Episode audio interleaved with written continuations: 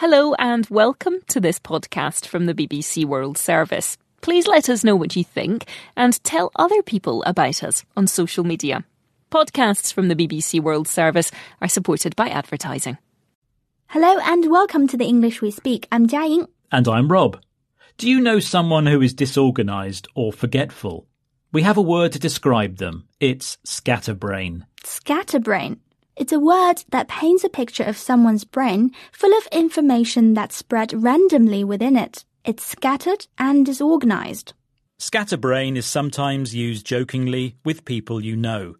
So, if you have a friend who always loses things or forgets things, you can call them a scatterbrain.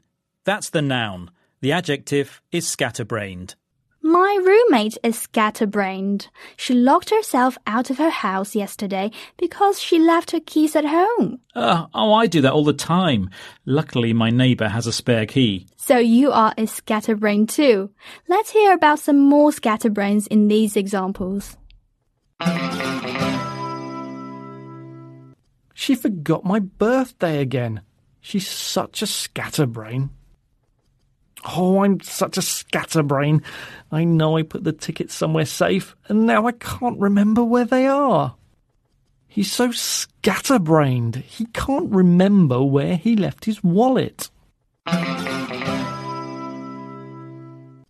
This is the English we speak, and we're looking at the word scatterbrain. It describes someone who is forgetful, disorganized, or who doesn't think clearly. Similar words include birdbrain, empty-headed, or ditzy. But I like scatterbrain because of its almost literal meaning. And let's be honest, a scatterbrain only forgets small things that can be annoying. They get sorted in the end. Like forgetting your front door key. I hope you didn't forget it today. I'm coming round for tea later. Uh, oops, oh, I think I have. Scatterbrain. See you next time. Bye.